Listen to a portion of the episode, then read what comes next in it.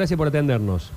¿Cómo le va? Muy buenos días. Que quisiera hacer una aclaración que el acompañamiento de siete diputados, eh, uno de ellos, que no es del bloque, que es Giacomo Mono, y la Nircini y, y otros cinco diputados más. ¿no? Somos siete Bien. los diputados que hemos presentado este proyecto. Eh, esta preocupación, que por eso inclusive decimos, hemos sido muy cuidadosos de que no fijar penalidades si en todo caso se llega a incorporar al calendario nacional de vacunación el esquema completo de la vacuna contra el COVID, ¿no?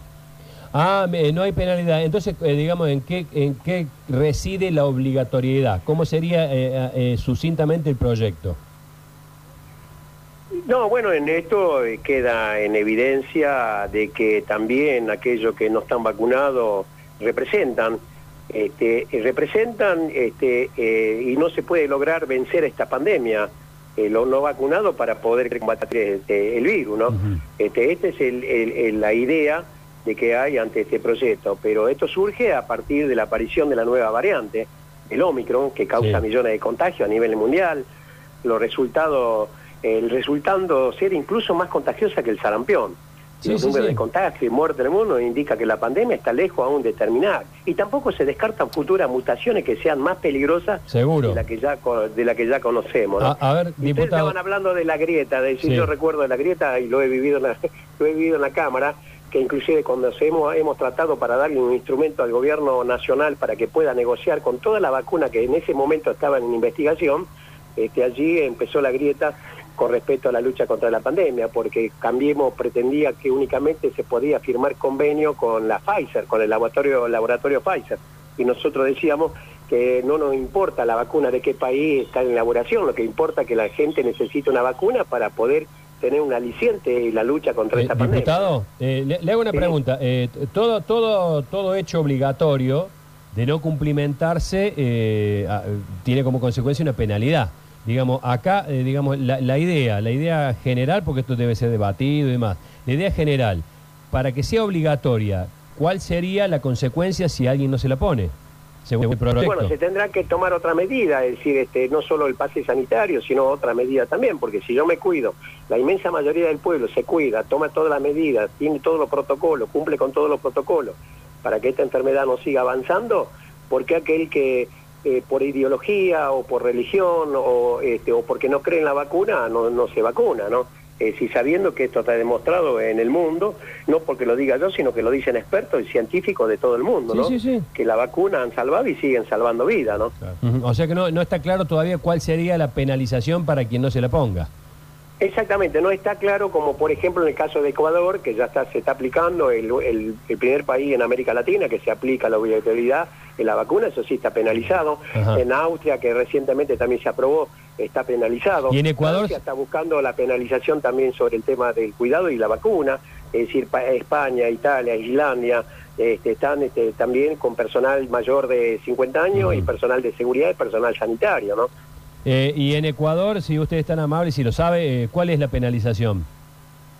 Bueno, la pena- penalización surge a partir de también de, de- de- de plata, ¿no? Es decir, eh, la- eh, que, eh, eh, multa, multa, exactamente. Claro. En- eh, ustedes presentaron un proyecto, lo están ideando, porque digo, nos habla de un proyecto, pero no tiene definición con respecto a esto. Creo que si presenta un proyecto tiene que tener ya cerrado una especie de obligatoriedad, porque si no, puede ocurrir esto.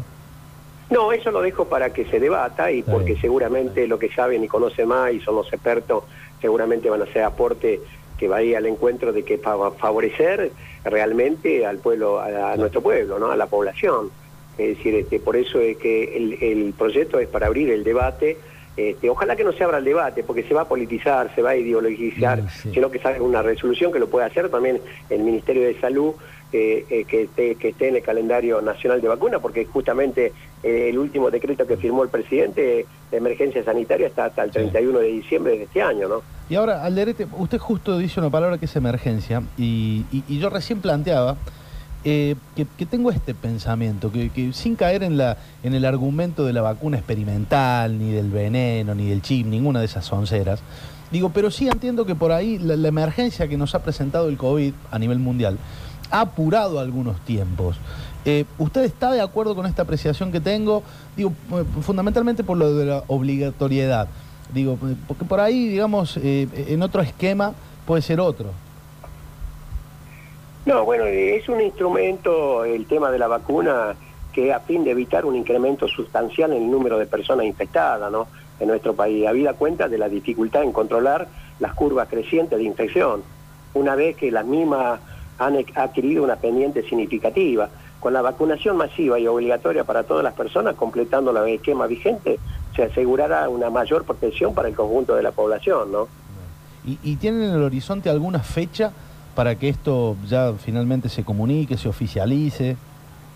Como esto surgió de iniciativa, producto de que nuestra propia organización, que está en la lucha contra la pandemia de primer momento, no solo los comedores, merenderos, que ya están jugando un rol tremendamente importante, sino que también hay compañeras que se han capacitado con la Universidad de Avellaneda, por ejemplo, en, agentes sanitarios para colaborar y ayudar y, en la lucha contra la pandemia. Nos dimos cuenta este, ahora, antes de fin de año, de que algunos de ellos inclusive no tenían ni la primera dosis, no porque sean antivacunas, sino porque pensaban, inclusive algunos de ellos, hablando con ellos, de que estaban trabajando al lado del personal sanitario y que eh, lejos estaba por llegarle a ellos el virus, ¿no?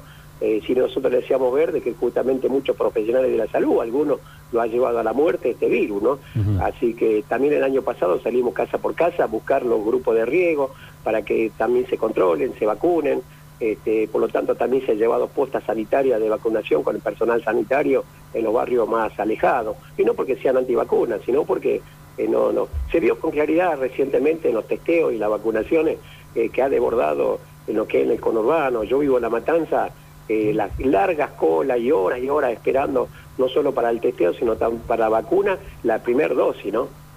Em, una consulta con respecto a esta, esta idea, este proyecto que, un poco están poniendo ustedes en, el debate.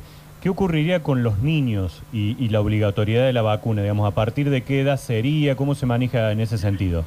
No, eso lo hemos dejado para que los expertos y los científicos puedan aportar en ese sentido. Nosotros hablamos de 18 años mayores salvo los chicos que tengan este, inmovilidad, que tengan problemas de salud persistentes, ¿no? Es decir, eso... Pero el, no es un, anteproyecto, es para que se abra el debate, se discute y seguramente si hay buenas intenciones van a haber muchos aportes allí para el bien de nuestra población. ¿no? Claro, es un anteproyecto que a partir de ahí serán los expertos los que lo debatan y lo, pongan sobre la mesa. Dicen algunos medios, no sé si eso es cierto o no, que, que el gobierno tomó como cierta distancia de, esta, de este anteproyecto. ¿Es así?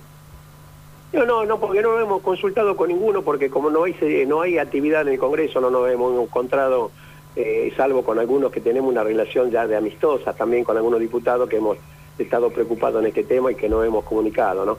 Es decir, bueno, se toma distancia. A mí lo que me importa es que salga una resolución del Ministerio de Salud preocupado en este sentido. Y en mi bloque yo siempre lo, lo considero y siempre lo digo públicamente, que me consideran cuando yo tengo opinión distinta, cuando tengo diferencias, se lo digo, no es que, se, no, no es que lo digo públicamente y después me, me disculpa ante ellos. Yo no fui a, la, a ocupar una banca para levantar la mano y disciplinarme en algunas cosas que entiendo que le puede hacer bien a nuestro pueblo, ¿no? Bueno, bueno, diputado Alderete, gracias por este contacto, que tenga buen día. No, al contrario, muchísimas gracias a ustedes por la comunicación.